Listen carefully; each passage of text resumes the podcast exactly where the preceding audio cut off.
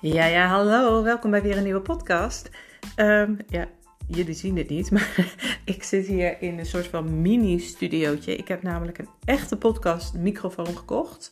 Uh, zodat het geluid gewoon wat beter is. Waarschijnlijk hoor je het al wel in deze podcast. Helemaal als je het vergelijkt met vorige keer. Want toen zat ik gewoon in mijn tiny house met ja, mijn oortjes van mijn telefoon in. En nu uh, praat ik via een echte podcast microfoon. Helemaal pro. Uh, de podcast waar we vandaag over gaan hebben, of het onderwerp van deze podcast waar we het vandaag over gaan hebben, is studeren.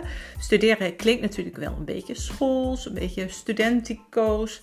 Uh, dat is het ook wel, maar als medicus, en ik denk in heel veel beroepen, moet je ook nadat je bent afgestudeerd gewoon vaak nog verder studeren. Er zijn altijd nieuwe ontwikkelingen, je moet up-to-date blijven. Um, de afgelopen jaren ben ik dat een beetje anders gaan doen dan hoe ik het op school geleerd heb, dus hoe ik het altijd deed. En dat ga ik in deze podcast met jullie delen. Ja, studeren dus. Um, als arts, maar eigenlijk ook gewoon als mens ben je namelijk nooit uitgeleerd. Dus studeren, dat is iets wat je denk ik altijd wel een beetje blijft doen. Uh, als je dan specifiek kijkt naar de medische wereld, dan zijn er altijd wel weer nieuwe ontwikkelingen. Je moet bijblijven, vooral ook om de beste zorg te kunnen leveren. En het is voor mij als arts dus echt noodzakelijk om zelfs na 12 jaar studeren, want zo lang heb ik gestudeerd, actief te blijven leren. En sinds een aantal jaar studeer ik echt heel anders dan dat ik vroeger deed op school of tijdens mijn studie, uh, zelfs tijdens mijn geneeskundestudie. En dat heeft ervoor gezorgd dat het studeren voor mij niet alleen makkelijker, maar ook stukken leuker is. En uh, daar gaan we het in deze podcast dus over hebben. Maar voordat we daar dieper op ingaan, um, is het denk ik goed om te vertellen dat er een aantal belangrijke besefmomenten vooraf zijn gegaan uh, voordat ik begon met uh, mijn studeren eigenlijk anders vorm te geven.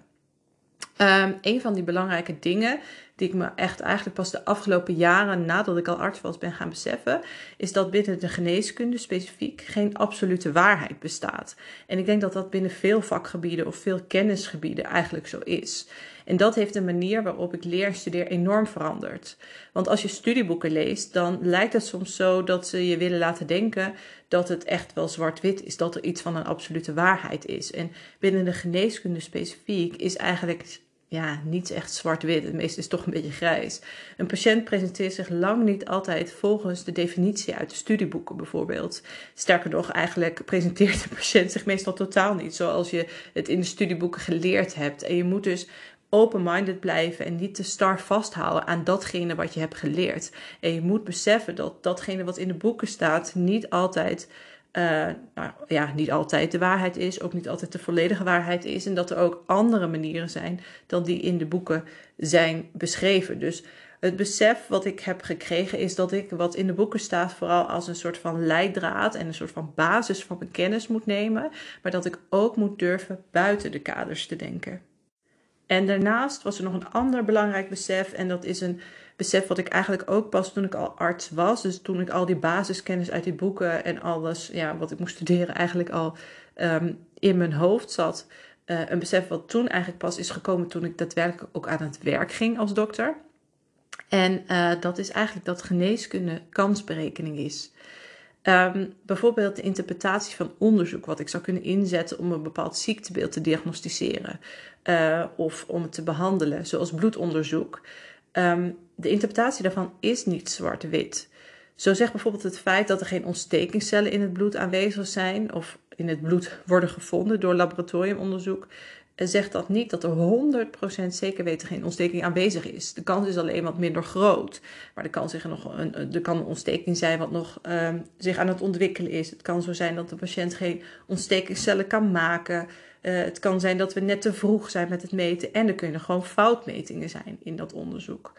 Um, wanneer er geen bacteriën in een bloedkweek worden gevonden, een ander voorbeeld, wil dat ook niet zeggen dat er geen bacteriën in een bloed zitten. Het kan zo zijn dat uh, nou ja, uh, het niet gekweekt kan worden, dus dat de bacteriën niet gekweekt kunnen worden. Niet alle bacteriën kun je namelijk kweken. Het kan ook zijn dat je net een verkeerde sample hebt. Het kan zijn dat de test niet goed was. Dus er zijn, en er zit ook nog een foutmarge in de test. Dus al met al, ga zo maar door. Binnen de geneeskunde gaat het veel om de kans dat iets waar of niet waar is. Uh, en met bepaalde onderzoeken en bepaalde methoden kun je die kans uh, ja, groter of kleiner maken. Dus de kans dat iets waar is kun je groter of kleiner maken, maar er is nooit 100% zekerheid. En met de onderzoeken die je doet, probeer je zo dicht mogelijk bij de waarheid en dus bijvoorbeeld de juiste diagnose of het effect van je behandeling te komen. Maar uh, het blijft een soort van kansberekening en je hebt nooit die 100% zekerheid.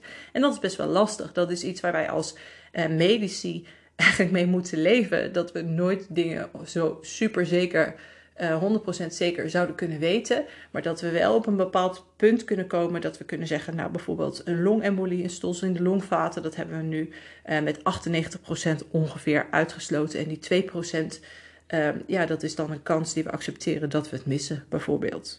En dat is niet iets wat alleen in de praktijk van belang is, wanneer je uh, mensen gaat diagnosticeren met bepaalde ziektebeelden of wanneer je uitleg moet geven aan patiënten. Um, ja, over hun ziektebeeld of het al dan niet aanwezig zijn van uh, een bepaalde ziekte. Uh, maar het is ook iets wat je dus moet meenemen in de manier waarop je studeert. Omdat je daardoor heel erg beseft dat datgene wat jij leert niet zwart-wit is. Dat er een bepaalde uh, kansberekening eigenlijk overheen gaat. En dat je binnen die kaders zult moeten bewegen, ook wat betreft het studeren. En door dit besef dat geneeskunde niet zwart-wit is en het gaat om kansberekening, heb ik besloten om minder zwart-wit ook te studeren naar medische informatie en uh, die medische informatie ook vanuit meerdere kanten te bekijken. En dit begon als eerste met het beter uitkiezen van mijn informatiebronnen. En uiteraard studeerde ik tijdens mijn studie geneeskunde uit boeken, zoals werden opgegeven door de universiteit. En ik had een heleboel hele dure boeken. Hele dikke, zware boeken ook over het algemeen. Over een heleboel verschillende onderwerpen. En die probeerde ik dan voor toetsen, voor tentamens, vervolgens allemaal uit mijn hoofd te leren. Eigenlijk zoals ik op school, op de middelbare school, ook geleerd had te doen. En inmiddels weet ik nu ook dat dat uh, een manier is die eigenlijk niet goed past bij de manier waarop ik als persoon graag leer. En ik kan het wel. Ik kan eigenlijk heel goed feiten uit mijn hoofd leren, maar het kost me wel heel erg veel tijd. En het meeste vergeet ik alweer snel, omdat ik het eigenlijk een soort van in mijn werkgeheugen stop en niet in mijn langetermijngeheugen. Ik heb daardoor ervoor gekozen uiteindelijk om de meeste geneeskundeboeken weer weg te doen. Die heb ik naar de kringloopwinkel gedaan, ondanks dat ze super duur waren natuurlijk. Um, en uh, nog maar twee boeken te houden. Um, de eerste is uh, in mijn geval Rose's Emergency Medicine. Dat is een, soort van naslagwerk voor spoedeisende geneeskunde. En uh, natuurlijk mijn eigen boek, Probleemgeoriënteerd Denken in de spoedeisende geneeskunde. Die heb ik ook nog steeds. En um, ik kies uh, voor dat eerste boek, wat een heel dik boek is, bewust voor een e-book. Omdat het natuurlijk beter is voor het milieu, stukken minder zwaar, niet zo ruimte innemend. Dus ik kan er veel makkelijker dingen in opzoeken. Ik kan hem altijd meenemen. Um, en daardoor heb ik dus eigenlijk uh, de informatiebron wat betreft het boeken voor mij wat beperkt. Zodat ik niet dus totaal overwhelm krijg van waar ik nou dingen in moet opzoeken als ik iets wil opzoeken. En dat ik heel duidelijk heb gekozen van ja, dit is nu uh, mijn vak en dit is het boek wat ik daarvoor ga gebruiken. En als ik andere dingen wil weten, dan ga ik andere bronnen raadplegen. En dit heeft eigenlijk denk ik nog wel even een kanttekening nodig, want uh, ik besef me natuurlijk wel dat het voor mij vrij makkelijk te doen is, omdat ik al gespecialiseerd ben tot spoedeisende hulparts. Ik heb dus eerst uh, geneeskunde gestudeerd, daar heb ik zeven jaar over gedaan. Daarna heb ik een jaar gewerkt als basisarts en daarna heb ik nog vier jaar gedaan over mijn specialisatie tot spoedeisende hulparts. Dus eigenlijk hetgene wat ik moet weten, de basis, die is best wel opgebouwd uit een heleboel verschillende uh, boeken die we moesten studeren. En natuurlijk nog andere leervormen met oefenen en praktijkonderwijs, et cetera. Uh, en dat ik dus uh, uiteindelijk nu ervoor heb kunnen kiezen om één boek uh, tot mijn arsenaal eigenlijk te houden, of twee boeken tot mijn arsenaal te houden als backup om informatie uit te verzamelen. omdat ik natuurlijk al wel een specialisatie heb gekozen. En het is denk ik anders wanneer je nog studeert en van allerlei verschillende specialismen kennis moet opdoen toch kun je ook dan, denk ik, kiezen om een selectie te maken van de boeken die voor jou werken en alleen die te gebruiken. Want je hebt allerlei verschillende boeken die op verschillende manieren werken. Um, zo zijn er bijvoorbeeld gewoon informatieve boeken. Dat Rosen's Emergency Medicine boek, wat ik dus uh, tot mijn arsenaaltje hier in de boekenkast heb gehouden. Dat is een boek waar je gewoon heel veel informatie uit kan uh, opdoen. Maar het boek wat ik zelf heb geschreven, Probleemgeoriënteerd Denken in de Spoedeisende Geneeskunde, dat is een boek waarin er ook heel veel vragen aan jou worden gesteld. Dus jij krijgt, een, het is een boek met casuïstiek. Uh, dus een verhaal van een patiënt of een casus van een patiënt of een ziektebeeld. En vervolgens worden er in dat boek vragen aan jou gesteld, waardoor je zelf moet gaan nadenken over een antwoord. En vervolgens krijg je dan het antwoord. En dat zijn dingen die voor mij persoonlijk echt heel erg goed werken. Daarom heb ik dat boek natuurlijk ook geschreven. En zo heb je vaak op een studielijst, als je studeert, verschillende soorten boeken die verschillende ja, inslag eigenlijk hebben uh, van het leerproces. En kun jij kiezen om vooral boeken te raadplegen die voor jou en jouw leermethode werken. Um, dat kunnen dus boeken zijn van je lijst, maar het kunnen ook naslagwerken zijn of uh, boeken die niet op je lijst staan, maar die wel op die manier uh, ja, voor jou kunnen werken, omdat ze gewoon passen bij jouw leerstijl. Wat voor mij bijvoorbeeld ook echt niet werkt en wat dus gewoon niet past bij mijn leerstijl, is boeken waarin heel veel ezelsbruggetjes worden gebruikt. Ik kan ezelsbruggetjes, kan ik gewoon nooit onthouden. Ik heb daar dus helemaal niks aan. En soms dan um, ja, heb je ook van die, van die acroniemen, toch? Dat je een bepaald woord hebt en dat, um, dat woord, elke letter van dat woord, dat...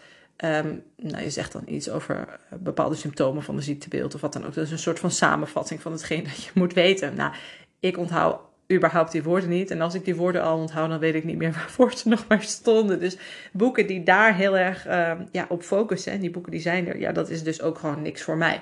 Maar goed, het kan wel wat voor jou zijn. Oftewel, het is belangrijk om uh, te gaan experimenteren en te gaan kijken van, oh, wat werkt voor mij nou heel goed qua leerstijl? Uh, wat vind ik prettig? Hoe onthoud ik dingen goed? En wat werkt voor mij niet? En daarin een keuze te maken.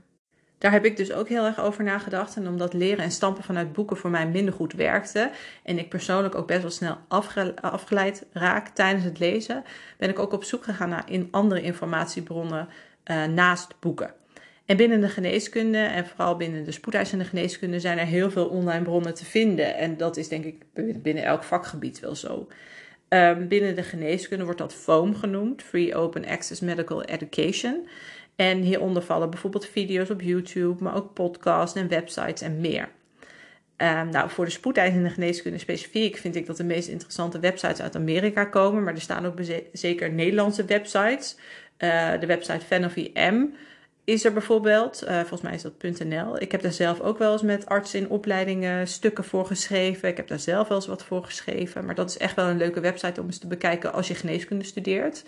Um, daarnaast heb ik uh, ook abonnementen op podcast, uh, betaalde abonnementen, onder andere de MRAP podcast, dat is echt voor de spoedeisende geneeskunde. Maar er zijn ook heel veel gratis medische podcasts te vinden. Um, en er zijn ook, dat is ook wel leuk, podcasts te vinden over de soft skills die je nodig hebt binnen de geneeskunde. Um, zoals onderwerpen als de duurzame dokter bijvoorbeeld. En, en zo zijn er dus een heleboel gratis, veelal gratis informatiebronnen of informatiebronnen die een kleine bijdrage kosten die jij kan gebruiken voor je studeren, zowel binnen de geneeskunde als daarbuiten.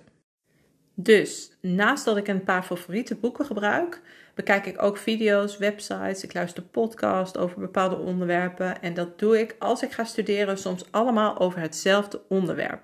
En het leuke aan die manier van leren, dus het afwisselen met video's, het luisteren van een podcast, soms stukjes lezen, is dat je je brein op allerlei manieren prikkelt. En daardoor zul je de informatie gewoon beter onthouden. Vooral websites waar je een afgewogen mening van een expert kunt lezen of een afgewogen mening van de bepaalde literatuur die jij moet kennen, uh, kunt lezen. Uh, pro-con debatten, die hebben we in de spoedeisende geneeskunde best wel veel. Dus dat je dan een expert hebt die is voor een bepaald onderwerp en een expert die is tegen en die gaan dan daar samen met elkaar in gesprek. Dat is super uh, interessant en dat kan je echt inzichten geven in al het grijs tussen het zwart en wit waar ik het over had. Iets anders wat ik ook nog heb ontdekt is, um, nou ja, eigenlijk wat ik net ook al zei, dat ik best wel snel afgeleid ben als ik lees. Uh, maar als ik de hele tijd in dezelfde ruimte ben, dan ben ik ook gewoon snel afgeleid uh, als ik luister. Dus als ik podcast luister bijvoorbeeld om te studeren. En uh, het blijkt dus zo te zijn dat je hersenen beter dingen onthouden wanneer je studeren combineert met een andere kleine activiteit. En zo'n activiteit moet dan dus wel iets zijn wat je op de automatische piloot kunt doen, zoals wandelen of afwassen bijvoorbeeld. Dus wat ik nu dus wel doe, is als ik ga hardlopen of wandelen, dan combineer ik dat regelmatig met studeren door het luisteren van zo'n medische podcast waar ik een abonnement op heb. En ook in de auto zet ik regelmatig een medische podcast op wanneer ik op de snelweg rij. En dat maakt mijn autoritje naar het ziekenhuis niet alleen super efficiënt, maar ook nog wetenschappelijk bewezen effectief. Want doordat je dus zo'n kleine activiteit doet die je anders ook op de automatische piloot zou kunnen doen, uh, kunnen je hersenen beter de dingen onthouden die je op dat moment aan het studeren bent. Wat ook nog wel iets is wat uh, in de afgelopen tijd voor mij is veranderd, is dat nadat ik afgestudeerd was uh, met geneeskunde, toen ging ik dus aan het werk als basisarts en toen ben ik voor het eerst naar een medische cursus gegaan. Um, en dat heeft voor mij ook wel iets veranderd in de manier waarop ik leer. Want uh, het studeren doe ik eigenlijk steeds meer door het volgen ook van een cursus, offline en online. Um, daarbij kies ik alleen maar cursussen uit waarbij je of heel veel oefent of waarbij de kennis veel herhaald wordt. En ook kies ik cursussen die in korte tijd te doen zijn, bijvoorbeeld een tweedaagse cursus. Een aantal van die cursussen is vaak voor uh, ons als artsen, medisch specialisten verplicht, maar er zijn ook een heleboel cursussen die niet verplicht zijn. Uh, en door het doen van zo'n cursus is de kennis voor mij behapbaarder. Um, uh, als ik een korte cursus doe, dan is de tijd die ik aan moet besteden behapbaarder. En ook heb ik dan bijvoorbeeld als ik een cursus doe van twee dagen tijd, uh, in die twee dagen knallen, direct de mogelijkheid om het geleerde weer in de praktijk toe te passen. Op het werk namelijk, wat het leereffect weer versterkt. En wat ik zelf doe, is dat ik soms naar fysieke cursussen ga, soms doe ik e-cursussen. Um, maar wat ik zelf heb gemerkt is dat ik e-cursussen over het algemeen uh, nog niet zo heel sterk vind. Um, ja, dat vond ik eerst heel vervelend, maar uiteindelijk heeft dat me ook wel weer iets goeds opgeleverd. Eerst vond ik het echt zonde als ik dan e-cursus had gedaan en dan dacht ik aan het eind van, nou oké, wat heb ik nou eigenlijk precies geleerd? Want ik vond het lastig dat je geen vragen kon stellen. Ik vond het lastig dat de informatie niet echt goed bekleef. Uh, maar het heeft me uiteindelijk best wel wat opgeleverd, want het heeft mij geholpen bij het opzetten van mijn eigen online cursussen. Ik heb een uh, online reanimatiecursus die je kunt volgen.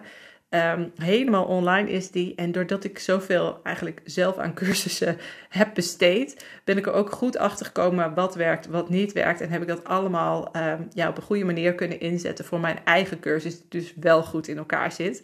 En waar ik zelf ook soms echt plezier aan heb. Um, om die zelf nog eventjes weer te volgen. Dat doe ik ook echt. Af en toe herhaal ik mijn reanimatiekennis uh, door middel van mijn eigen reanimatiecursus. Mocht je daar benieuwd uh, naar zijn, even een kleine reclame: reanimatiecursus.com. Daar kun je hem vinden. En als laatste, en misschien wel het belangrijkste um, van ja, wat ik heb veranderd aan het studeren. Ik kies zelf nu wat ik wil leren.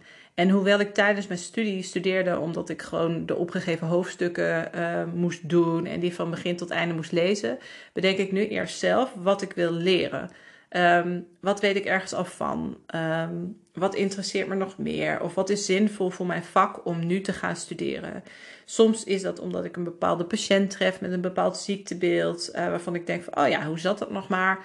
Um, soms uh, is dat omdat een arts in opleiding mij een bepaalde vraag stelt, waar ik het antwoord dan soms wel op weet, maar de diepgaande vragen die daarna volgen, soms niet helemaal. Um, en dan weet ik van, nou ja, dit is dus een onderwerp waar ik weer eventjes in kan duiken. En soms studeer ik ook gewoon over dingen die ik al wel weet, maar die ik heel erg leuk vind en waar ik gewoon echt meer verdieping uh, in zoek. Um, ja, dus wat, wat weet ik al ergens van, wat nog niet en wat interesseert me of wat is zinvol voor mijn vak. En vooral dat laatste bepaalt uh, nu wat ik ga leren. Het kan bijvoorbeeld iets zijn wat ik dan wel weet omdat ik een cursus ga doen. Of uh, nou ja, iets wat ik tegenkwam bij een patiënt op de spoed, wat ik dus al zei. En dat zorgt er niet alleen voor dat het studeren veel leuker wordt, maar ook dat de informatie beter blijft hangen. Want juist als je het weer kan koppelen aan iets in de praktijk of een cursus die je vervolgens weer gaat volgen, dan doe je het eigenlijk twee keer. Is het een soort van herhaling en blijft het gewoon beter bekleven, beklijven. Oftewel, al met al is wat er is veranderd dat ik um, heb beseft dat geneeskunde niet zwart-wit is en dat heel veel dingen niet zwart-wit zijn. Dat zoiets als de waarheid meestal niet bestaat en dat er dus meerdere uh, kanten zijn waarop je iets kan uh, belichten en dat je ook eigenlijk op die manier zou moeten kunnen studeren. Ik kies verschillende informatiebronnen waarbij ik niet alleen nog maar of niet alleen meer studeer vanuit boeken. Ik heb nog wel een paar boeken, maar die boeken heb ik zorgvuldig gekozen omdat ze passen bij mijn leerstijl.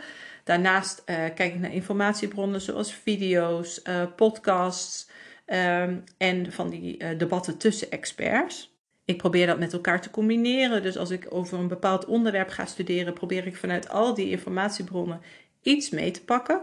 Ik zorg ervoor dat ik ook studeer op de momenten dat ik bijvoorbeeld een blokje om uh, wandel of wanneer ik op de snelweg auto rijd, omdat dat uh, voor mijn hoofd kan bevorderen dat ik dingen onthoud. Als ik echt specifiek ergens goed op in wil gaan, dan boek ik een cursus. Maar het allerbelangrijkste is dat ik studeer op basis van mijn interesse, op basis van dat wat ik tegenkom in mijn vak of datgene waar ik nog meer van moet of wil weten. En al met al studeer ik daardoor veel efficiënter, maar vooral met veel meer plezier.